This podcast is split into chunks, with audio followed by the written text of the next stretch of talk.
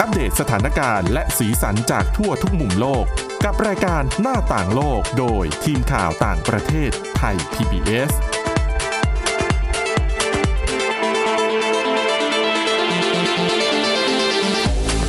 สวัสดีค่ะ คุณผู้ฟังพบกันอีกครั้งนะคะในรายการหน้าต่างโลกค่ะ เช่นเคยวันนี้เรามีเรื่องราวที่น่าสนใจนะคะ ซึ่งวันนี้ค่ะคุณวินิษฐาจิตกรีนะคะ จะนำข้อมูล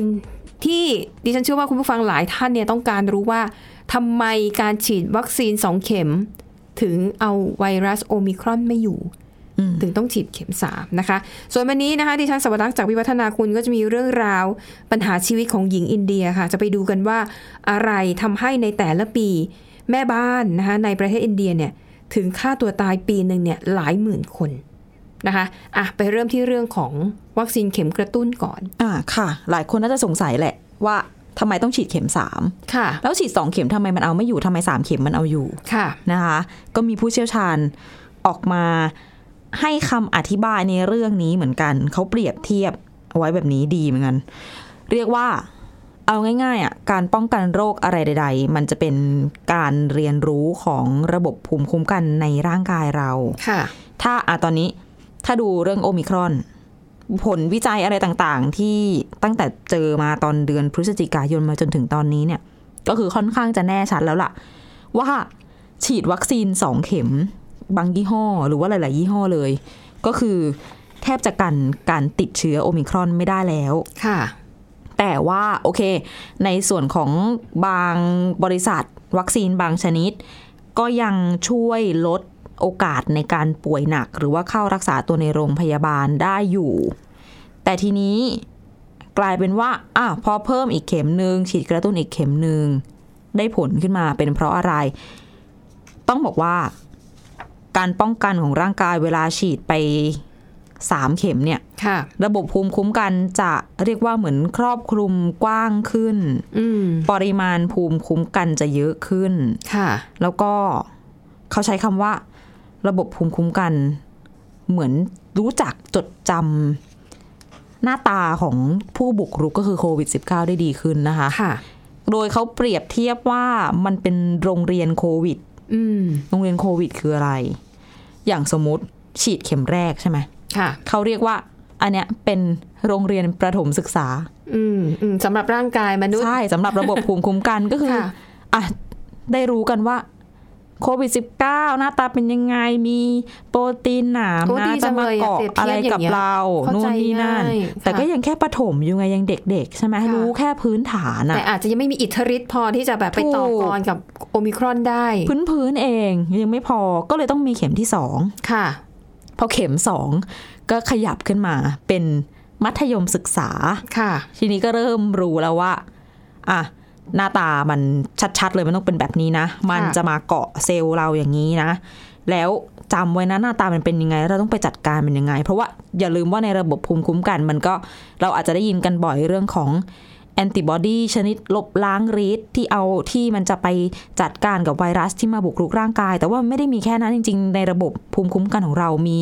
B เซลล์มี T เซลล์ ค่ะ ที่อ่าอย่างทีเซลล์บางชนิดเนี่ย สมมุติว่าเซลล์ไหนของร่างกายเราที่โดนโควิด -19 ไปเกาะ อืม แล้วก็ไปแพร่เชื้อใส่แล้ว เรียกว่าเป็นเซลล์ที่ติดเชื้อแล้วว่างั้นเถอะ ค่ะ อันเนี้ย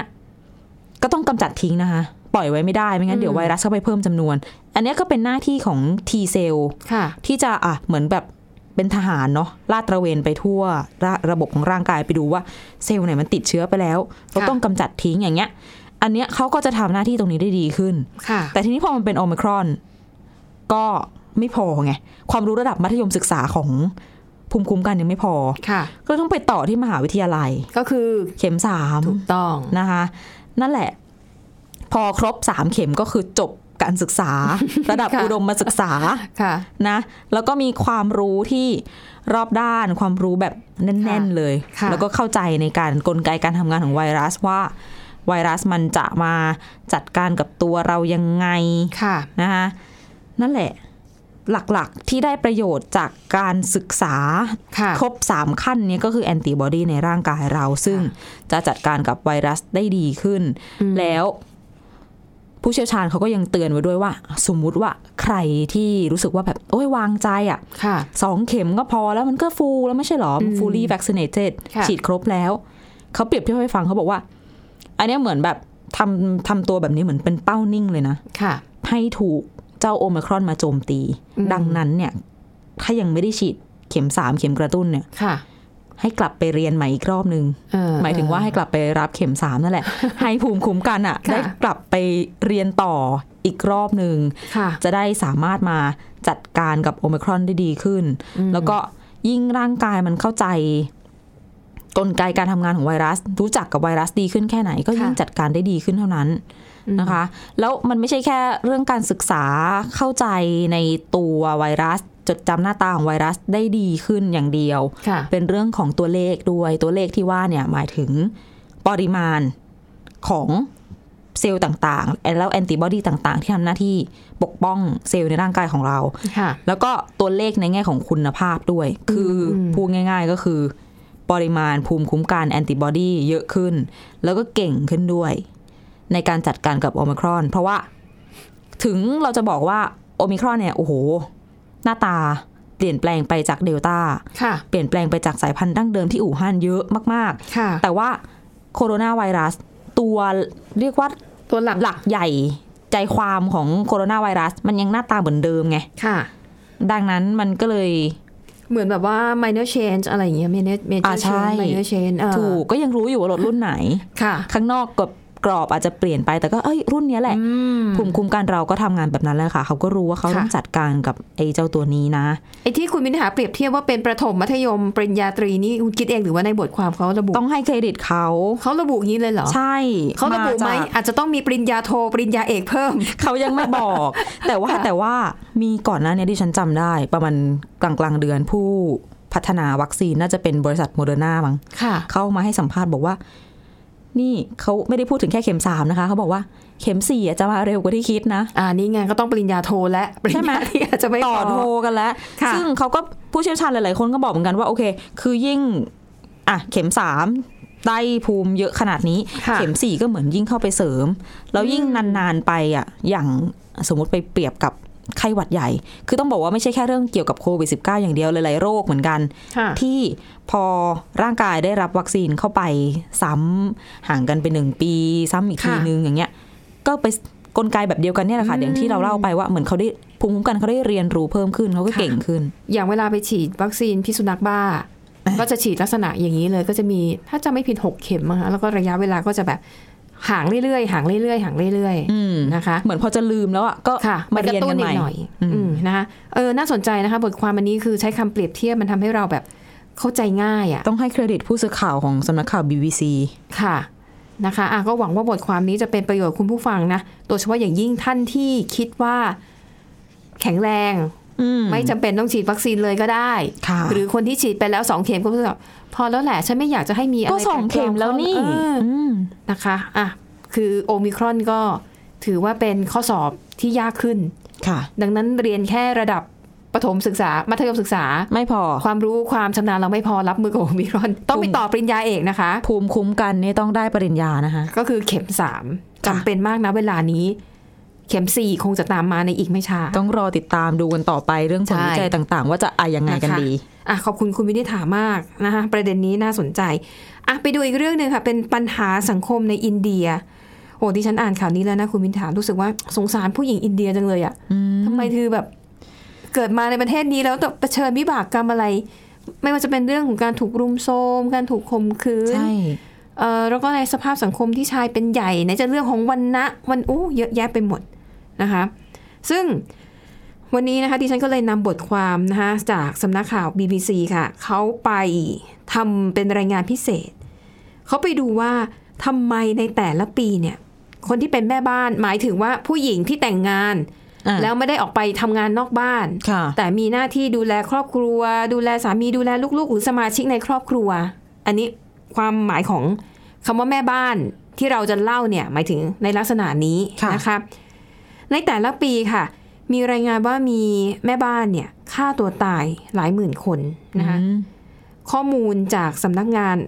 สำนักงานข้อมูลอาชญากรรมแห่งชาติของอินเดียค่ะ เขาบอกว่าปีที่แล้วเนี่ย มีแม่บ้านในอินเดียฆ่าตัวตายถึง 22,372 คน เฉลี่ย 1 วันฆ่าตัวตาย 61 คน หู เอ่อย่อยลงไปกว่านั้นก็คือทุกทุก 25 นาที จะมีแม่บ้านจบชีวิตตัวเองหนึ่งคนนะคะ ซึ่งเขาบอกว่าตัวเลขของปีที่แล้วก็คือปี 2563 ไม่ใช่เรื่องผิดปกติเลย เพราะว่าสำนักงงานข้อมูลอาชญากรรมแห่งชาติของอินเดียเขาเริ่มทำการสำรวจเอ่อสถิติเหล่านี้ตั้งแต่ปี 1997 แล้วเขาพบว่า ตัวเลขของแม่บ้านที่ฆ่าตัวตายเนี่ย มันสูงกว่า 20,000 คนทุกปี หืมมันสูงมากนะ ค่ะ สองหมื่นเนี่ย นักข่าวของ CNN ขออภัยของ BBC นะคะ เขาก็เลยไปตรวจสอบดูซิว่า อะไรมันคือปัญหาของการฆ่าตัวตายสาเหตุมันเกิดจากอะไร ค่ะ นะคะ เขาพบว่าสาเหตุหลักๆก็คือเรื่องของความรุนแรงในครอบครัว อืม นะคะ โดยพบว่าสาเหตุนี้เนี่ยมีสัดส่วนเป็นสาเหตุของการฆ่าตัวตายสูงถึง 30%นะคะ โดยเขาบอกว่ามันมีการสำรวจความเห็นของแม่บ้านทั้งหลายเนี่ยนะคะ คนจำนวนมากบอกว่าปัญหาที่พวกเธอเผชิญก็คือเผชิญกับความรุนแรงจากสามี ค่ะ ปัญหาต่อมาคืองานบ้านหนักมากนะคะทำให้เธอเนี่ยต้องเผชิญกับแรงกดดัน แล้วก็มีความรู้สึกอึดอัดในชีวิตสมรส อืม นะคะ ซึ่งมันก็จะสืบเนื่องไปถึงเรื่องของคติความเชื่อการแต่งงานแบบแบบคนอินเดีย อ่า นะคะที่มันทำให้เกิดปัญหาเหล่านี้ ซึ่งเดี๋ยวในเบรกหน้าจะมาเล่าให้ฟัง เดี๋ยวตอนนี้เราพักกันสักครู่ค่ะ หน้าต่างโลกโดยทีมข่าวต่างประเทศไทย PBS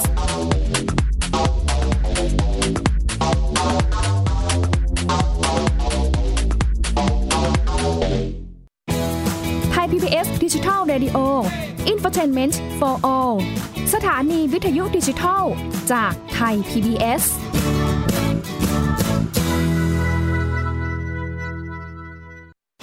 อยู่ที่ไหนก็ติดตามเราได้ทุกที่ ผ่านช่องทางออนไลน์ จากไทย PBS Digital Radio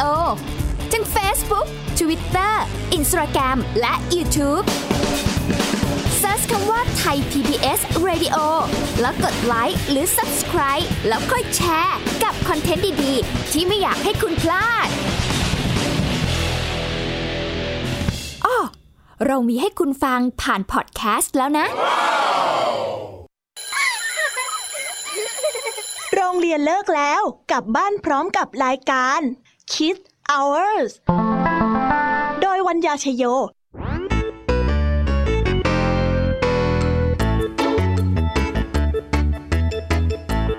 พบกับนิทานคุณธรรมสอนใจ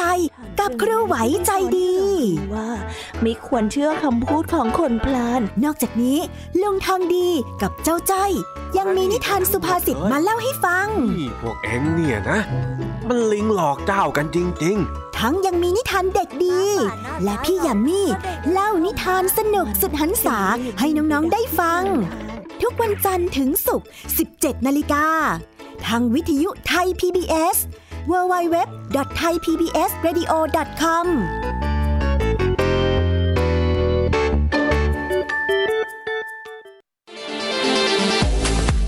หน้าต่างโลกโดยทีมข่าวต่างประเทศไทย PBS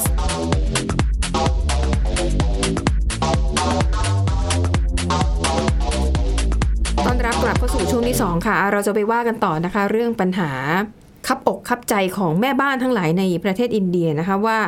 ซึ่งผลการสำรวจค่ะพบว่าสาเหตุใหญ่ ๆ ที่ทำให้แม่บ้านในอินเดียหลายคนตัดสินใจที่จะฆ่าตัวตายนะคะคือมาจากความรุนแรงในครอบครัว อันนั้นเป็นแค่ส่วนหนึ่งนะคุณมินิถา ค่ะ มันยังมีแบบรายละเอียดอีกนะคะเอ่อดรอุตสาเวอร์มาศรีสัตว์เอ่อศรีวัตตาวานะคะ เป็นนักจิตวิทยาคลินิก ในเมืองพาราณสีนะคะ ก็ได้ยกตัวอย่างที่เจอบ่อยมากเขาบอกว่าผู้หญิงอินเดียส่วนใหญ่อะแต่งงานตอนที่อายุ 15 ขออภัยอายุ 18 ปี คือ 18 ปีเนี่ยเป็นอายุที่ที่ผู้หญิงสามารถแต่งงานได้อย่างถูกต้องตามกฎหมาย ค่ะ คือพออายุ 18อ่ะเอ๊ยยังถือว่าเด็กมาก พอแต่งงานเธอก็ต้องกลายเป็นภรรยากลายเป็นลูกสะใภ้คือไม่ได้ดูแลแค่สามีไง อ่า ถ้า ทาง มี บ้าน ถ้ามีครอบครัวสามีไปอยู่บ้านเขาก็ต้องดูแลทั้งบ้าน อืม นะคะ ที่สำคัญค่ะ แม่บ้านก็ต้องอยู่กับเหย้าเฝ้ากับเรือนตลอดทั้งวัน คอยทำอาหารทำความสะอาดงานบ้านอื่นๆ อีกจิปาถะแถมถ้าไปเจอแม่ผัวเฮี้ยบๆอ่ะ โอ้โห กฎกติกาอะไรมันเยอะแยะไปหมด อายุเขาก็ยังน้อยด้วยนะ ใช่นะคะ จริงๆเป็นวัยที่ กำลังสำรวจโลกสำรวจโลก ใช้ชีวิต ใช่ไหม แบบวัยรุ่นนะ ต้อง คะ ไปเที่ยวกับเพื่อน อ่า เรียนรู้นู่นนี่นั่น ได้ลองคบอ่าแฟนไปเรื่อยๆ มันได้มันได้ใช้ชีวิตน่ะ บางคนอาจจะไม่ได้ต้องลองคบแฟนของผู้ชายก็ได้ แต่ว่าพูดถึงในแง่ของแบบ การเรียนการท่องเที่ยวเดินทางใช่ไหม ได้ไปเห็นโลกใหม่ ได้ ถ้าเป็ มี นเรา ประสบการณ์ค่ะ อายุ 18 นี่กำลังแบบ ก็เพิ่งเข้ามหาลัยอ่ะ นั่นแหละมันเป็นอีกอีกขั้นหนึ่งของชีวิตอะ ใช่ไหมเพราะช่วงมหาวิทยาลัยนี่ก็ถือเป็นหนึ่งในช่วงที่มีความสุขที่สุดในชีวิต เพราะหนึ่งเรายังไม่ต้องดิ้นรนหาเลี้ยงตัวเอง แค่สำหรับคนส่วนสำหรับคนบางคน อ่ะ นะคะ ที่ไม่ได้เดือดร้อนเรื่องการเงินมาก ค่ะ พ่อแม่ก็ส่งเสียให้เรียน อืม เราก็เรียนแล้วก็ทำกิจกรรม แล้วก็คบเพื่อนไปเที่ยวกับเพื่อน คือมันเป็นช่วงเวลาที่สนุกอะ แล้วก็เกิดการเรียนรู้มากที่สุดด้วยทั้งเรื่อง ใช่ การเรียนแล้วก็เรื่องชีวิต แล้วเราก็จะรู้สึกว่าเนี่ยเดี๋ยวฉันจะเรียนจบแล้วเดี๋ยวฉันจะอยากทำงานนู่นนั่นนี่ฉันก็วาดฝันมันมีอนาคตมันมีความหวัง จริง แต่ที่อินเดีย อายุ 18 ปีแต่งงานแล้ว แล้วก็ต้องใช้ชีวิตดูแลทุกคนในครอบครัว แล้วคุณอย่าจะคิดนะว่า ก็อยู่บ้านเฉยๆทำกับ โอ้ย ข้าวทำงานบ้านเป็นไปยากอะไร แม่ดิฉันเนี่ยเคยพูด แม่ดิฉันก็เป็นแม่บ้าน ค่ะ บอกเนี่ยรู้ไหมการทำข้าวอาทำการทำอาหารให้แบบคนในบ้านกินวันละสามมื้ออะเพราะว่าที่บ้านมีกิจการส่วนตัวไงคะแล้วก็จะมีคนงานส่วนหนึ่ง ค่ะ ซึ่งแม่ก็ทำหน้าที่ดูแลอาหารทั้งสามมื้อ อ่า บอกมันเหนื่อยมากนะ มื้อเช้าอะอาจจะไม่เท่าไหร่อาจจะทำเตรียมไม่ได้ อืม ทำอาหารเช้าเสร็จอะเตรียมมื้อกลางวันเตรียมมื้อกลางวันเสร็จเวลาพักไม่กี่ชั่วโมง คิดมื้อเย็นอีกแล้ว อ๋อ และระหว่างนั้นซักผ้ากวาดบ้าน ถูบ้าน อืม อ่ะเกิดคุณพ่อต้องการอะไรเป็นพิเศษหรือใช้ไปทำก็ต้องไปอ่ะเกิดมีลูก เอาลูกไปโรงเรียนกลับมาโรงเรียนรับส่ง คุณแม่บอกมันเหนื่อยนะ ไม่ได้หยุดเลยนะ มันไม่ได้หยุดเลยนะ อ่า ใช่ไหมอ่ะเกิดจะนั่งพักสักหน่อยแล้วเกิดอ่ะลูกกลับมาอาหารยังยังไม่พร้อมหรืออะไรไม่พร้อมก็จะทำอะไรอยู่อ่ะก็อยู่บ้านทั้งวันไม่ใช่เหรอ อ่า อ่ะมันก็จะมีอะไรแบบนี้นะคะ ดังนั้นค่ะ แล้วคิดดูอ่ะ อายุ 18 ต้องทำสิ่งเหล่านี้ต้องรับผิดชอบขนาดนี้ตั้งแต่อายุแค่เนี้ย ใช่นะคะ ดังนั้นนะคะที่สำคัญเธอจะไม่มีเงินเป็นของตัวเอง ต้องขึ้นอยู่กับว่าสามีให้เท่าไหร่ เพราะว่าเธอไม่ได้เรียนให้สูงสูงๆแล้วก็ ไม่แน่ต่อให้ ไม่ได้ เรียน ทำ สู งานด้วย สิบแปดนี่ก็จะจบอ่ะเต็มที่ก็จบมปลาย ใช่ ก็ ไม่น่าจะได้มากกว่านั้นใช่ไหม ใช่ ถ้าเกิด นะคะ แต่งงานแล้วอ่ะ อ่าฮะแล้วก็พอเป็นแม่บ้าน ก็ต้องแล้วแต่ว่าสามีหรือแม่สามีจะให้เงินหรือเปล่า เนี่ย ให้เท่าไหร่ ไม่มีอิสระทางการเงิน ไม่มีอิสระทางกายภาพ การศึกษาความฝันของพวกเธอ ไม่สำคัญอีกต่อไป ความทะเยอทะยานความรู้สึกว่ามีหวังในชีวิตมันค่อยๆ มอดดับลง ค่ะ และความรู้สึกสิ้นหวังก็จะเข้ามาแทนที่ และตอนนั้นล่ะค่ะ การมีชีวิตอยู่คือเรื่องทรมาน อืม นะคะ อันนี้คือสาเหตุสำคัญประการหนึ่งเลยนะคะที่ทำให้แม่บ้านในประเทศอินเดียเนี่ยฆ่าตัวตาย จริง ๆ ก็พอนึกออกนะจากที่พูดมาทั้งหมดปัจจัยแวดล้อม ค่ะ ไม่แปลกที่ อืม ก็คงเป็นภาวะซึมเศร้า ค่ะ คงจะต้องเกิดขึ้นกับหลาย ๆ คนนั่นแหละ อันนั้นคือกรณีของแม่บ้านที่อ่ะแต่งงานตั้งแต่อายุ 18 ค่ะ มันมีอีกกรณีกรณีหนึ่งของแม่บ้านที่อายุเยอะหน่อย แล้วก็อาจจะมีลูก อ่า ๆนะคะเขาบอกว่าในกรณีของแม่บ้านที่เออายุเยอะแล้วเนี่ยนะคะ สาเหตุการฆ่าตัวตายจะแตกต่างออกไปเขาบอกว่าสาเหตุหลักคือความเหงา และก็เศร้าเสียใจ เพราะว่าลูกๆเนี่ยเติบโตขึ้นแล้วเขาแยกย้ายออกไปใช้ชีวิตด้วยตัวเอง อ๋อ ก็คือหนึ่งความเหงาไง ค่ะ ลูกก็ออกพ้นอ้อมอกไปแล้วก็ไปอาจจะไปใช้ชีวิตอยู่ในเมืองใช้ชีวิตอย่างที่เขาอยากเป็นนะคะ นอกจากนี้ค่ะ เรื่องของปัญหาจากวัยใกล้หมดประจำเดือน มันส่งผลต่อความรู้สึกทำให้เกิดภาวะซึมเศร้า อืม ฮอร์โมนเปลี่ยนแปลง อืมปัจจัยเหล่านี้นะคะ มันจะทำให้เกิดโอกาสสูงที่แม่บ้านในกลุ่มนี้เนี่ยจะฆ่าตัวตาย ค่ะ อืมนะคะ อีกปัญหาหนึ่งก็คือเรื่องของความรุนแรงในครอบครัว อืม นะเพราะว่าในสังคมผู้ชายเป็นใหญ่ใช่ไหมอ่ะผู้ชายกลับมาบ้านอาจจะอารมณ์ไม่ดีหรืออาจจะเมาสุราอะไรก็แล้วแต่ กลับมาบ้านก็ต้องทำร้ายคนที่ โต ต้กลับไม่ได้ ไม่มีทางสู้ คือก็เป็นรองอะเนาะ มแล้วเป็นผู้หญิงด้วยไง เงินก็ต้องพึ่งเขาใช่ไหม ใช่ บ้านก็อยู่บ้านเขา ใช่นะคะเอ่อมีงานวิจัยอิสระชิ้นหนึ่งนะคะ ที่แสดงให้เห็นว่าหนึ่งในสามของหญิงอินเดียที่ปลิดชีวิตตัวเองเนี่ยเคยประสบปัญหาความรุนแรงในครอบครัว แต่ว่าในฐานข้อมูลของสำนักงานที่ดูแลเรื่องสถิติอาชญากรรมเนี่ยสาเหตุของการฆ่าตัวตายที่ว่ามันเนี่ยมันไม่ได้ระบุไว้ในฐานข้อมูล อืม มันก็เลยแบบไม่ได้เป็นเป็นตัวเลขที่มีความจริงปรากฏอยู่นะคะ มันก็อาจจะเป็นระบบการเก็บข้อมูลที่ทำ ค่ะ โดยรัฐบาลหรือว่ารัฐที่มีชายเป็นใหญ่เช่นกันนะ อืมนะคะ แต่เขาบอกว่ามันยังมีอีกกลุ่มหนึ่งนะว่า มันก็มีผู้หญิงหลายคนนะคะ ที่แม้ว่าจะตกเป็นเหยื่อความรุนแรงในครอบครัว แต่สุขภาพจิตใจยังมั่นคงได้ เพราะ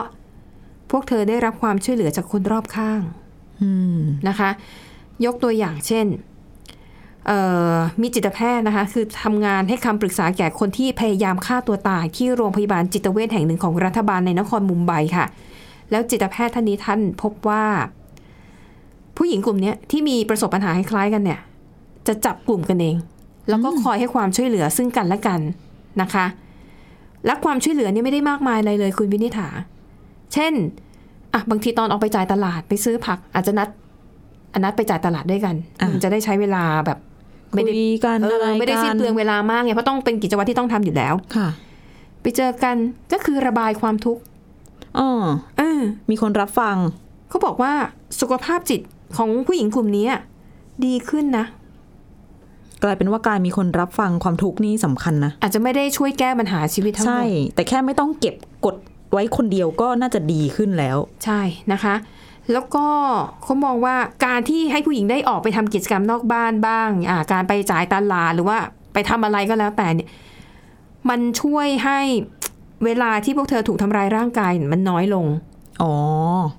เหมือนปัญหาช่วงล็อกดาวน์ที่เป็นข่าวเยอะมากว่า อ่ะ ล็อกดาวน์แล้วในหลายประเทศเราจะได้ยินคดีที่เด็กหรือผู้หญิง ถูกทารุณกรรมทำร้ายร่างกายจนเสียชีวิต เพราะว่ามันล็อกดาวน์แล้วอะทั้งเหยื่อและผู้ถูกกระทำ อยู่ที่เดียวกัน แทบจะตลอดตลอดเวลาเลยแหละ เพราะล็อกดาวน์ไปไหนไม่ได้ บวกกับความเครียดด้วยของการแบบ ค่ะ อุดอู้อยู่ในที่พัก อืม ไม่ได้ไปไหน ใช่นะคะอ่ะดังนั้นการที่ให้ผู้หญิงได้ออกไปนอกบ้านทำกิจกรรมอื่นๆบ้างเนี่ย มันก็มีประโยชน์ ค่ะ หลายอย่างนะคะเอออ่ะแล้วก็เป็นเรื่องที่น่าเศร้าเหมือนกันนะคะ แล้วเขาบอกว่าปัญหาอย่างหนึ่งในประเทศอินเดียก็คือว่า เวลาที่มีปัญหาการฆ่าตัวตายเกิดขึ้น ไม่ว่าจะเป็นบ้านหลังไหนก็ตามผู้ผู้คนเนี่ยมักจะไม่ค่อยพูดคุยกันอย่างเปิดเผย อืม หรือบ้านใดบ้านหนึ่งมีปัญหา ค่ะ อ่ะอย่างสมมตินางสาวเอนางเอบอกว่ามีปัญหาถูกสามีทำร้ายร่างกาย อืม ก็จะเก็บไว้ อาจจะรู้สึกอับอาย อืม ด้วยลักษณะสังคม ใช่ ไม่บอกใคร แม้กระทั่งตำรวจ อืม ต่อให้ภรรยาถูกสามีทำร้ายร่างกายจนเสียชีวิต เวลาตำรวจไปชันสูตรเนี่ยตำรวจมักจะไม่ลงในบันทึกนะคะ ว่าเสียชีวิตเพราะว่าถูกทำร้ายร่างกายโดยสามี มักจะลงในบันทึกว่าเสียชีวิตเพราะอุบัติเหตุ นี่ไงดิฉันถึงบอกว่าระบบมันแบบรากฐานสังคมที่มีชายเป็นใหญ่มัน ยิ่งถ้า แทร เป็ ก น ซึมไปทุกระบบ ยิ่งถ้าเป็นผู้ชายแล้วมีเงินด้วยเนี่ยนะเขาบอก ใช่ ก็ ง่าย มัน มาก เงียบไปเลย ก็จะเงียบไปเลย ไม่ต้องรับความผิดอะไรใด ใช่นะคะ ก็อ่ะเป็นปัญหาทางสังคมที่ฟังแล้วเราก็รู้สึกหดหูเนาะ ๆ แต่ก็เกิดขึ้นจริงอะค่ะ แต่มันก็เกิดขึ้นจริงนะคะ ดังนั้นยังไงดีใครรู้ว่ามีปัญหานี้นะชีวิตมันเลือกได้นะคุณผู้ฟัง ถ้าเรารู้สึกว่าเราอยู่กับคนนี้แล้วมันไม่โอเคอะถ้าเรายังร่างกายครบสามสิบสองยังไงก็ไม่อดตายนะคะ ต้องบอกว่ามันแล้วแต่คนนะบางคนเขาก็คงรู้สึกว่าแบบ เนาะ ไม่มีทางออก ไม่สิชีวิต ดิ มั ฉัน มีทา ว่าง เลื ขึ้นอยู่ สิ กับสภาพจิตใจด้วย เมื่อ อืมอืม เป็นแบบเข้าสู่ภาวะซึมเศร้าแล้วเริ่ม อ่ะ สิ่ คิดงที่ ไม่ เจ อ อ อก มาทั้งหมด มีผลกระทบกับสารเคมีในสมองอ่าเขาอาจจะไม่ นค สามารถคิดหาทางออกได้และนำ ค่ะ ไปสู่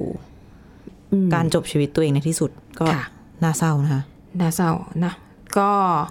อ่ะเอามาเล่ากันให้ฟังแล้วกันก็เป็นปัญหาสังคมอ่ะ เผื่อใครจะคิดว่า โอเค ตอนนี้เรามีปัญหาเงินทองหรือว่าโควิด -19 กลับมาอีกแล้ว ค่ะ จริงๆ ยังมีคนลำบากกว่าอีกเยอะเลย นะคะอ่ะแล้วทั้งหมดนี้ค่ะก็คือเรื่องราวนะคะที่พวกเรานำมาเสนอหวังว่าจะเป็นประโยชน์กับคุณผู้ฟังบ้างไม่มากก็น้อยสำหรับวันนี้หมดเวลาแล้วค่ะ เราสองคนและทีมงานลากันไปก่อนพบกันใหม่ในตอนหน้า สวัสดีค่ะ สวัสดีค่ะ Thai PBS podcast. View the world via the voice.